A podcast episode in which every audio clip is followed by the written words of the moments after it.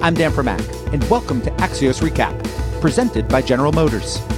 Today's Wednesday, April 28th. U.S. consumer confidence is up, Bitcoin is down, and we're focused on President Biden's big pitch to Congress. Joe Biden tonight will address a joint session of Congress during which he'll try to sell his third $1 trillion plus spending plan since taking office just three months ago. The first plan was COVID relief, which passed with only Democratic support in the Senate. The second one was what Biden calls the American Jobs Act, which is that massive physical infrastructure spend and corporate tax hike plan that has not yet become law. And now, tonight, the third one, called the American Families Act. It features around $1.8 trillion in new spending on social services like education and childcare, to be paid for via tax increases on those making $400,000 or more per year. Included there would be a near doubling of the capital gains tax rate on those making at least $1 million. Not included, at least so far, are Biden campaign pledges about reviving the estate tax, otherwise known as the death tax, and expanding Medicare eligibility. Now, Biden tonight will be speaking to a much smaller in person crowd than usual because of COVID restrictions, but his task is very, very big. Republicans are mostly lined up in opposition. Uh, some progressives don't think Biden's going far enough, and the Senate's most pivotal vote, Democrat Joe Manchin of West Virginia, has expressed serious reservations about the size, the size of both the tax increases and of the spending. So today we want to learn more about what the president will propose, why he'll propose it, and how he plans to get it passed with Heather Boushey, a member of the White House Council of Economic Advisors. That conversation in 15 seconds. We're joined now by Heather Boushey, a member of the White House Council of Economic Advisors. Heather, what President Biden is going to lay out tonight is huge and sprawling. So if somebody doesn't tune in and they want a couple sentence summary of what he's going to say, what is that summary? Well, what the president's going to talk about tonight is called the American Families Plan, and it's the counterpart to the American Jobs Plan that he talked about over a month ago. And what it does is it ensures the economic security of American families and does that by making sure that people have what they need to succeed in the economy. So invest in making sure that all children have access to universal pre-K, making sure that we make community college affordable, making sure that we are putting in place the infrastructure around care that families need for childcare and paid family leave and um, a whole host of other things. But that really gets it at some of the basics. I will add that it includes a tax plan to make sure that we are rewarding work and not wealth. So that's also a companion to the tax plan that he launched as a part of the American Jobs Package. How important in his messaging is going to be this idea that by raising taxes on the wealthy and, and on corporations as part of the, the jobs plan, that that would offset, basically be pay for, for the increased spending? So the president has been very clear that this is an important moment for the economy and for our nation, that there are these incredibly important investments that we need to make. He has also made clear that he wants to raise taxes and focus on people making more than $400,000 a year. He is committed to not raising taxes on folks making below that. And there is a lot of economic room to raise taxes at the top in ways that are sensible and smart and good for the economy so that we can cover the costs of these plans.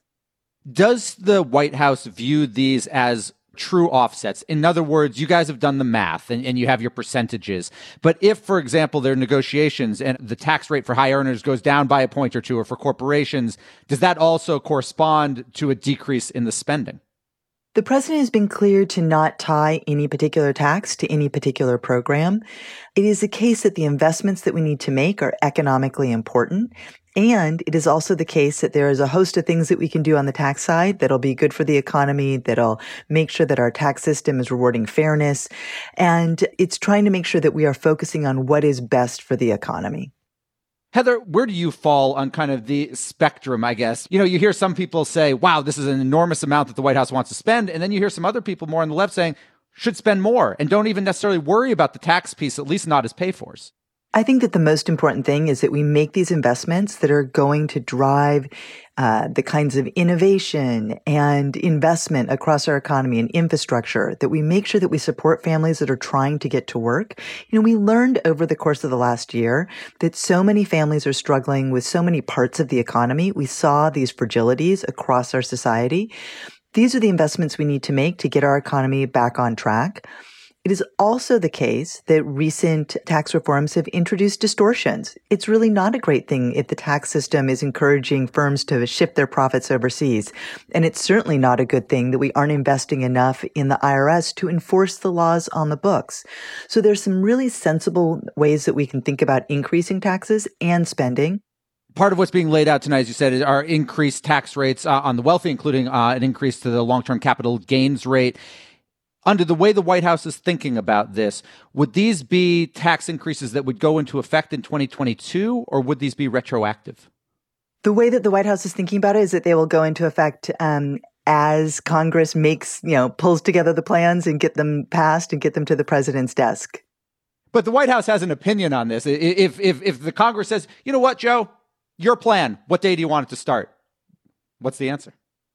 The the way that we have put together the tax plan is that it will be put into place once Congress, you know, gets you know takes action and pulls together the package and gets it passed and gets it to the president's desk. So really the action here at this point, the president will lay out this vision, this agenda, including the changes to the tax code, making sure that the IRS has the resources they need to enforce the laws on the books and changes to tax rates at the very top of the income distribution. Those will go into effect as the laws are passed. So it is possible that somebody who's say making uh, over four hundred thousand dollars today would pay a lower tax rate on the paycheck they get today than the one they get, say, in five months from now, but still in twenty twenty one. If Congress were to act that quickly, one thing that got left out, or it doesn't seem to be part of this, is an estate tax. Why was that left out?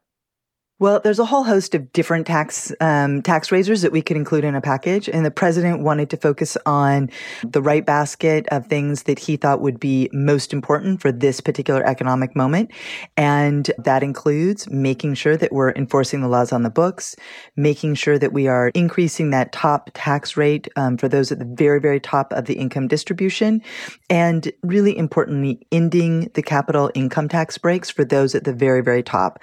So combined that's a significant package of revenue raisers, and we're leaving other things for other days. Heather, Axios reported last night that some Republican senators have been meeting in person with White House staff about these plans. Is there anything from those conversations that has informed what we're going to hear tonight from the president? So the president has been very clear that he is very eager to talk with um, anybody who wants to talk with him about the American Jobs Plan and now the American Families Plan, and has been involved in conversations with those across the aisle and across the country. Is any of that reflected in what we're going to hear tonight? So tonight he's going to be talking about the American Families Plan and his vision for the economy for the American people. I can't speak to uh, every word in the speech and, and to what extent that might be informed by his most recent conversations. We kind of already know what a lot of the partisan fault lines are in response to the American Families Act and the American Jobs Act, and, and even within the Democratic Party. What is the president's messaging strategy to folks who have heard the plan and they've heard the argument this is an investment in our future, et cetera, but aren't yet sold?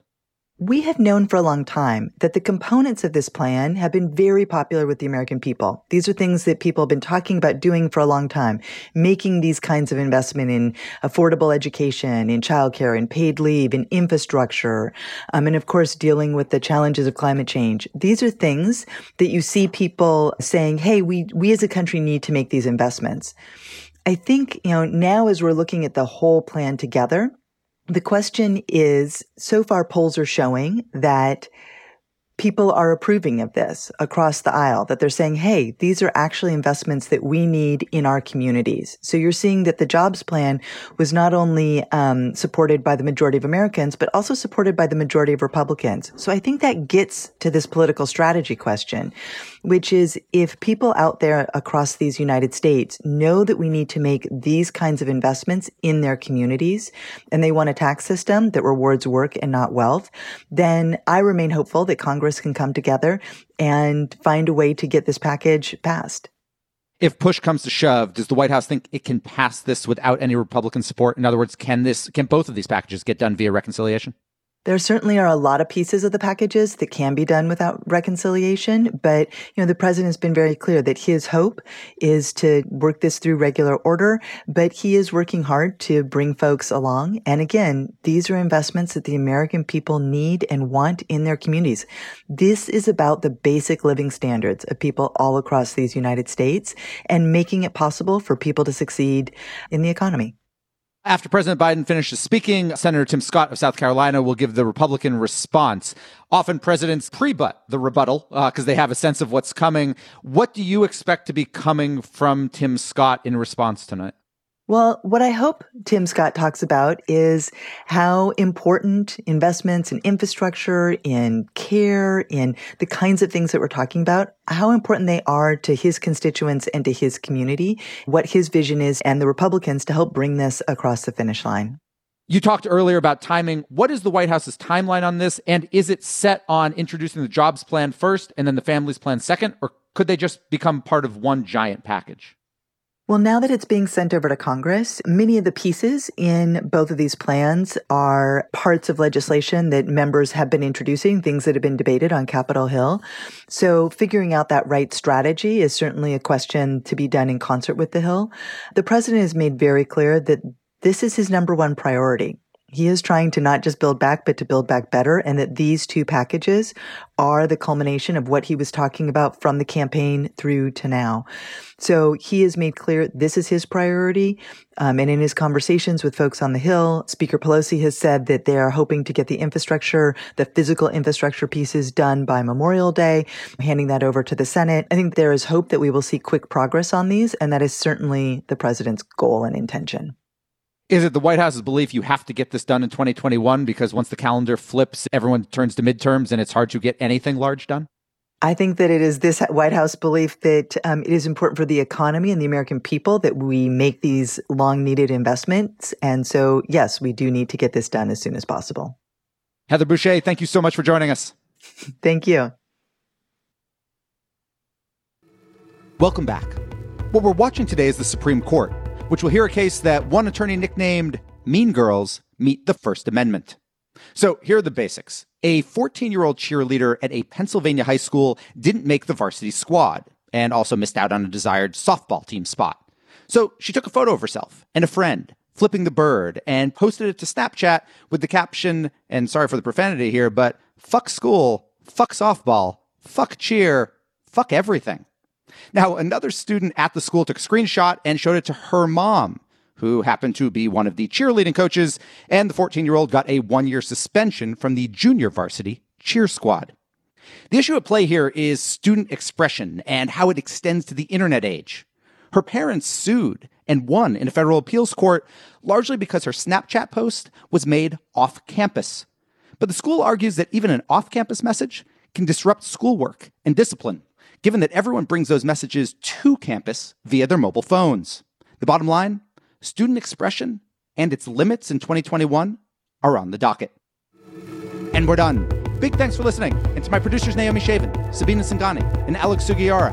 Please, if you have not already followed us on Apple Podcasts or Spotify Podcasts or any other podcast platform, please do so. Have a great National Superhero Day. And we'll be back tomorrow with another Axios Recap.